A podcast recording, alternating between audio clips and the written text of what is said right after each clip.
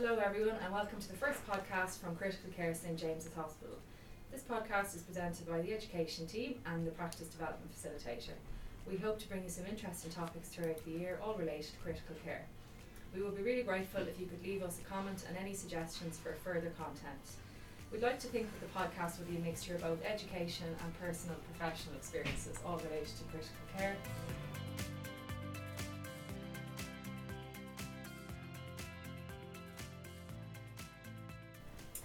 Now I'm just going to introduce the team to everyone. So my name is Kira, and I'm a CF here in the ICU. And the people that are with me today are uh, Deborah Gaffney, Deirdre Doyle, Emily Naylor, Shauna Gollagley, and Beatrice Tajada. And we're missing one of our education team today, and Fiona Carroll, and she'll hopefully be back with us soon.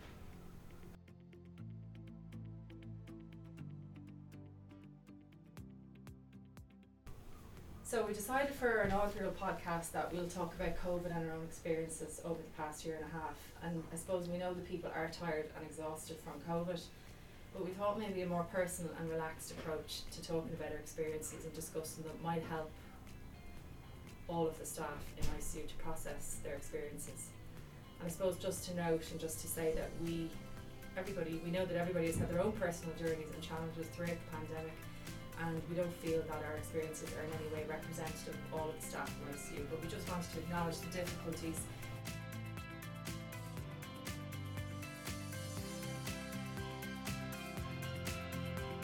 So, Debs, do you want to start maybe and just talk us through a little bit, maybe your experience over the last year and a half? Okay, hi everyone.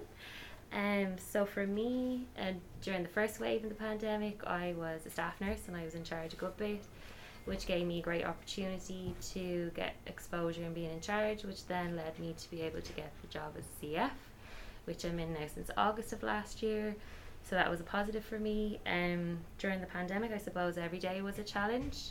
Um, we were all exposed to things that we had never experienced before. Um, another uh, positive for me during the pandemic was the teamwork that we had here in the ICU and the um, camaraderie we had while working through the pandemic. Um, a challenge for me as well was um, I had to move out on my own just to protect my parents. Um, I was living by myself just near the hospital for a couple of months, so that was a little bit of a challenge to me. Um, other than that, um, I suppose just now, with the fourth wave maybe being something that's coming, and we're all a little bit apprehensive. We still have that little bit of fear of the unknown that we had originally as well, not knowing what to expect. But I definitely feel like as a team here in the ICU that we're really well prepared and everyone came together really well. That I never, I was lucky enough never to get COVID, but um, Kira, I can talk to you about that then.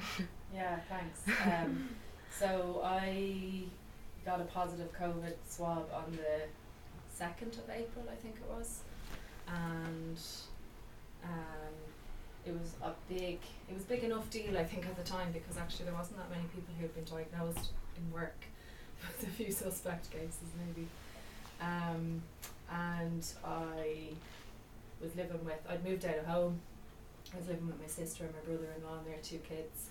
My sister's a nurse, my brother-in-law's a guard and small kids and I just felt like it was just going to be a bit of a nightmare. I didn't want to knock everybody else out so when they rang and offered me a space in City West to self isolate, I felt like I had to go. Um, so I remember packing up my bags that night and driving. So I had to drive myself. So I was obviously thinking, well, I'm obviously not sick if I'm driving myself to the isolation facility. But I have to say, I did feel really sorry for myself driving there. And then it was a bit of a surreal experience. Like nobody came near you basically at all. Um, the first room I went into, actually, the television didn't work, and I was like, I rang down to reception. I was like, oh no, I can't deal with this. Like, I have to have a working television. So then they had to move rooms. But when they came up to bring me to the new room, like the person comes to the door in full PPE, and they kind of guide you down the corridor to your new room, and they stay like well back from you the whole way, and you're like trudging down to your new room with your bag into the room and the room was fine actually. It was fine. And then you get the i suppose run through of what what the routine is. So your meals were dropped outside the door on the floor in a brown paper bag and you had dinner every evening at seven in the dining hall. But the dinners were just laid out on the table in plastic containers, and no, you didn't see anybody staff, so you just came in, you picked a table, you sat down, and you ate your dinner, and then you left and you went back to your room. So you were allowed out for a couple of hours to walk around, but you had an armband on, and the colour of the armband showed you what whether you were positive. So obviously I was wearing the orange positive armband, and then there was people with blue and green, but I never saw those people, so I don't know what was what was their situation. You were only with the oranges. You had to use your own set of stairs. You couldn't use the lift. Um, yeah, and like I don't know if I actually spoke to another person there. Um, so I was there for eight nights, and a nurse rang you every day to check in on you and your symptoms and stuff. But I was fine. I was physically fine. So, um, but then you get to drive yourself home on the day of discharge. Um, so that was tough, but to be honest, the hardest part nearly for me being there was that I felt like I was just missing so much in work, and I felt like I was after, I suppose, bailing a little bit on everybody here. We put so much work into the prep and everything, and I was just worried about stuff here. I knew I was okay, um, and I was just so relieved that I hadn't been living at home with my mum and dad when I got the swab, when I got the positive test. So that was definitely my challenge. The positive, yeah, I think just the people that we work with here. Um, it's amazing what people will do, and they're it's amazing what we do, but then it's really amazing what people are capable of when they're put under, um, you know, that severe pressure. I suppose how do I feel about stuff now? Yeah, I'm kind of feeling okay. Like I don't really think that we're going to be too bad. I don't think we're maybe going to get a fourth wave. I hope, and I think that we have an awful lot of the work. Even though the third one I felt felt worse. I Mm. felt like the prep and stuff for the first was horrendous, but it was really, really tough at the time. Um, and I just remember being in those meetings and talking about money and finance and equipment and like it was just the planning, the people that you met that you'd never really I hadn't had exposure to working with in the hospital before. Um, and like the team that is now I suppose was very different at the time and I was just really glad that Deirdre was here and somebody who probably knew people in the hospital and had that bit of had I suppose a, a kind of contacts with a lot of other people so we really kind of relied on, on you a lot I think to guide us so I don't know do you want to kind of give us your story Yeah, well, I'm Deirdre.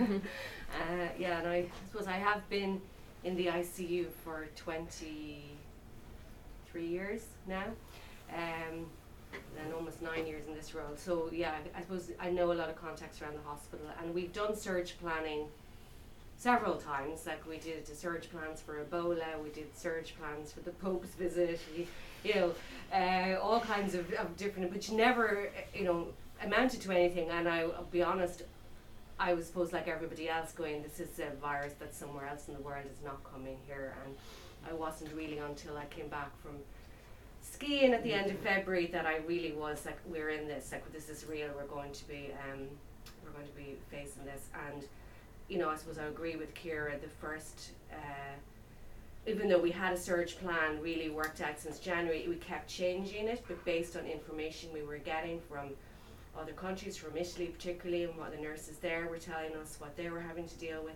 how to do the education plan, train up people who had never worked in ICU before, mm. all of that. But for me, probably the biggest challenge was there was a lot of pressure in trying to decide what we needed in terms of equipment and supplies and where we were going to get them because everybody in the whole world was buying up ventilators, high flows, monitors, cables, you know, all the supplies, and where we're going to have, and PPE as well on top of all of that.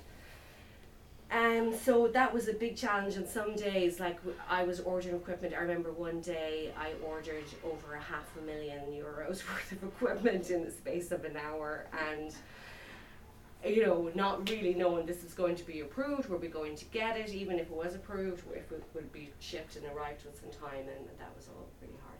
Setting up CCU, I remember that was a big challenge. Like one CCU, it all happened very quickly.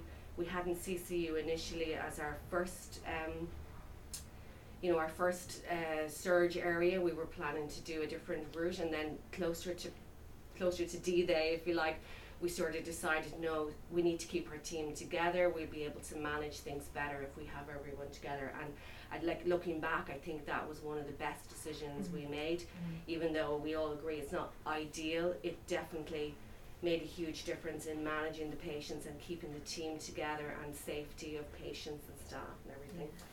So, yeah, so I suppose that was the, ch- the challenging bit, trying to get ourselves all set up and, and organised and having all the equipment and resources. I mean, the positive, I agree completely with Deborah and, and Kira, like the teamwork from within the ICU was amazing, but I will acknowledge, and given that my exposure is a lot with people outside of the ICU, I, you know, I have, we have to acknowledge that the people that you would never normally consider people in procurement and supplies, logistics, finance, like those people were working well into like the n- night time, you know, putting in orders Mhm. and um, processing things and like everybody like from security and waste and you know anything we needed like they were like what you need what you need and they were doing everything they possibly could to get it to us so it was really positive and I felt the support you know I did I felt we weren't on our own Mm. uh, you know I felt we had the support of the rest of the hospital 100% behind ICU uh, you know and, and what we needed. Um how am I feeling now? Well I suppose um I'm fine. Um I had uh, unfortunately you know the end of May I broke my leg and I had seven months off which you know was not necessarily the greatest uh, time off but still in a way and I felt terrible about being off um, while we were still going through the, the the pandemic but for me personally it actually was a, a really positive thing in my life because I, I wasn't able to see my mother who's 90 you know um, obviously during the first part of the year. But then once you know we had done quarantine time you know I actually spent majority of that time with my mum and she would have been on her own pretty much. And so it turned out being while a negative thing happened it ended up being a sort of positive thing both for me and her and for the rest of my family so that she wasn't alone. Um, the I agree as well like we don't really know what's ahead of us with with COVID. It can go a number of different ways and we've learned so much over the last 18 months.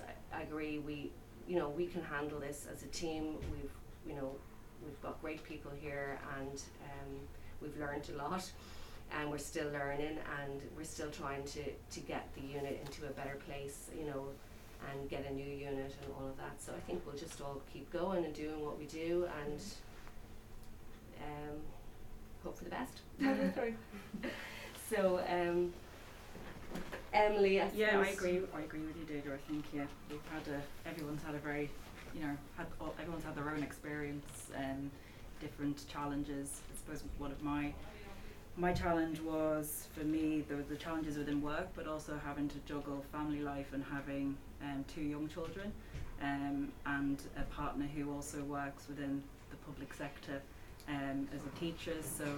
Um, was working from home, and I guess those initial fears were that um, in the early days, we obviously didn't really understand COVID, and at one point um, there was talk of, I guess, the younger children being vectors and possibly spreading COVID. So I was not only concerned about bringing, um, you know, this disease home to a young family with a son who does have some respiratory issues, but also about was I at risk of bringing something from home into work and you know be putting patients at risk. Um, I just I guess we just didn't know at that point. Um, so it, it was struggling um, and just getting that balance and I suppose like on your days off, um, there was really no rest so to speak in terms of like you. I think it did. We all probably I could speak for most people felt exhausted working in the PPE and it was tiring and um, very long days. And last summer, I suppose, in the heat of it, um, could be very very warm and difficult to work um, under the circumstances. Um, and yeah, it, it was a it was very it was a it was a difficult time. So I actually did avail of the EAP program, um, the Employee Assistant Program, um, and found it really helpful just to kind of get some perspective on what was happening in work and what was happening at home, and you know just to be able to take the pressure off myself and to know that you know um, you know there, there was a bal- you had to get this balance between work and home and um, you know that, that it was okay not to feel okay about things but how did I manage that? How did I cope? Um, so you know, making sure that you got your walks in in the week um, when you could. Um, and I suppose the positives coming out of the ICU, where I think you know we're very solution focused and we, we do come together as a team when you know all the time when, when things are needed. Um, and you know the health and well-being um, group that was put together um, has been really helpful in terms of in boosting morale I think um, you know like the stepathon challenge when I thought well, I'm too tired to go out for a walk or you know the banter on those kind of apps would really kind of push you along. And the sea swimming jeepers I'm not a, a sea swimmer but you know to go for a sea dip now I kind Mhm. of quite look forward to. So um, yeah it's been a challenging year but I think we're we're definitely coming hopefully coming out the the other side of it. There are those fears of the uncertainty and you don't really know what's around the corner but I think that we've shown in the last year that we can um, we can all work together and we can do good for ourselves and each other and the patients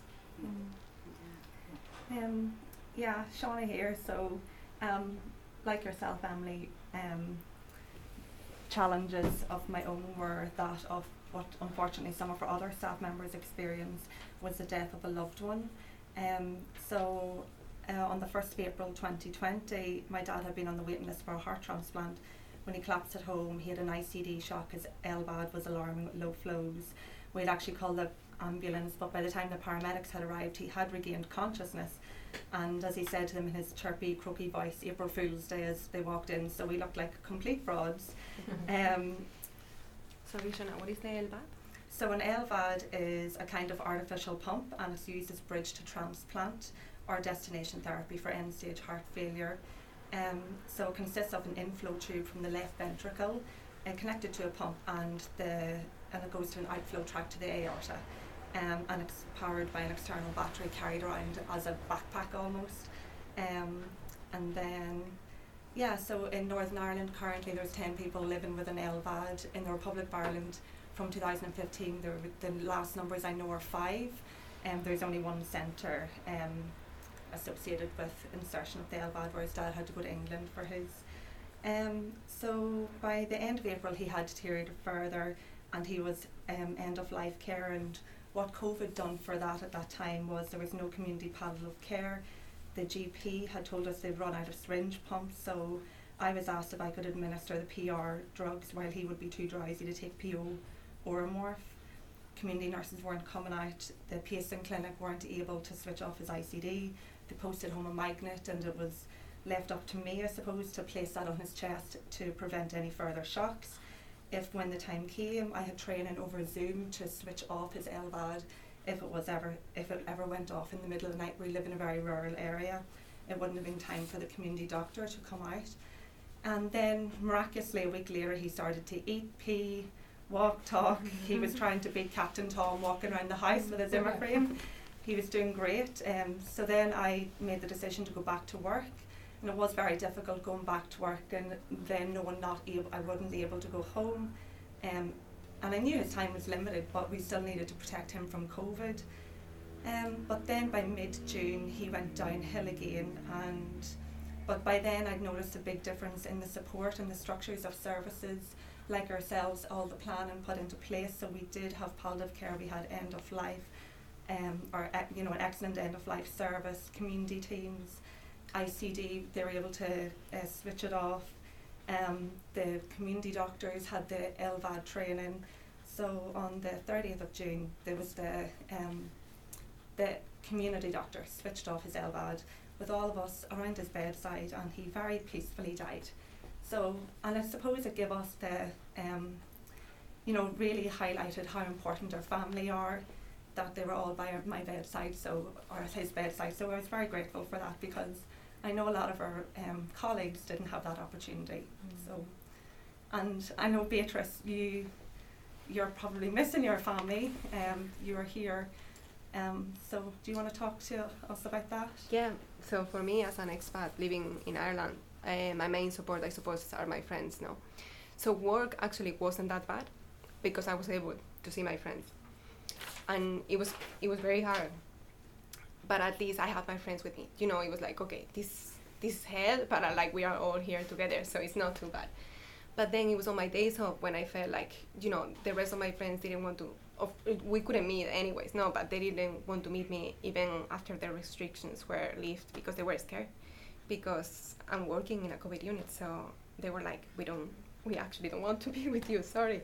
So that was very tough, to be honest. It was like not being able to have like some fun time in my on my days off, no. Um, but definitely the positive was like we, I think we, I got like really good friends in here and everyone was super supportive you know uh, everyone the managers the cfs the staff yeah. it was actually really good teamwork Mm. and how i feel about it now um, i'm kind of i'm a little bit more scared than i think the rest of you it's just i was with a covid patient the other day and i think i still have like a little bit of ptsd you know i put my mask i put my the gown and i was like oh jeez i don't know if i can do this again an hour after I was fine, but it was just the initial shock of like going back into an isolation room. You know, it's just like it brings back all the memories. Um, but no, like I'm hoping, really, I'm hoping to be uh, soon in a beach somewhere, you know, out of there, enjoying myself. Yeah.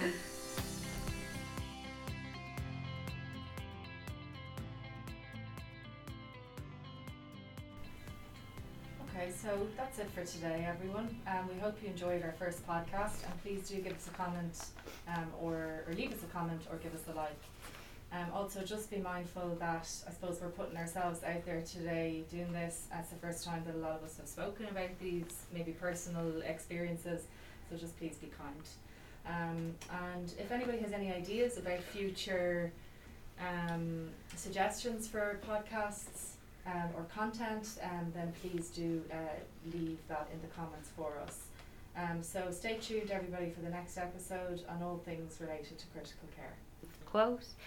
Um, if you cannot do great things, do small things in a great way.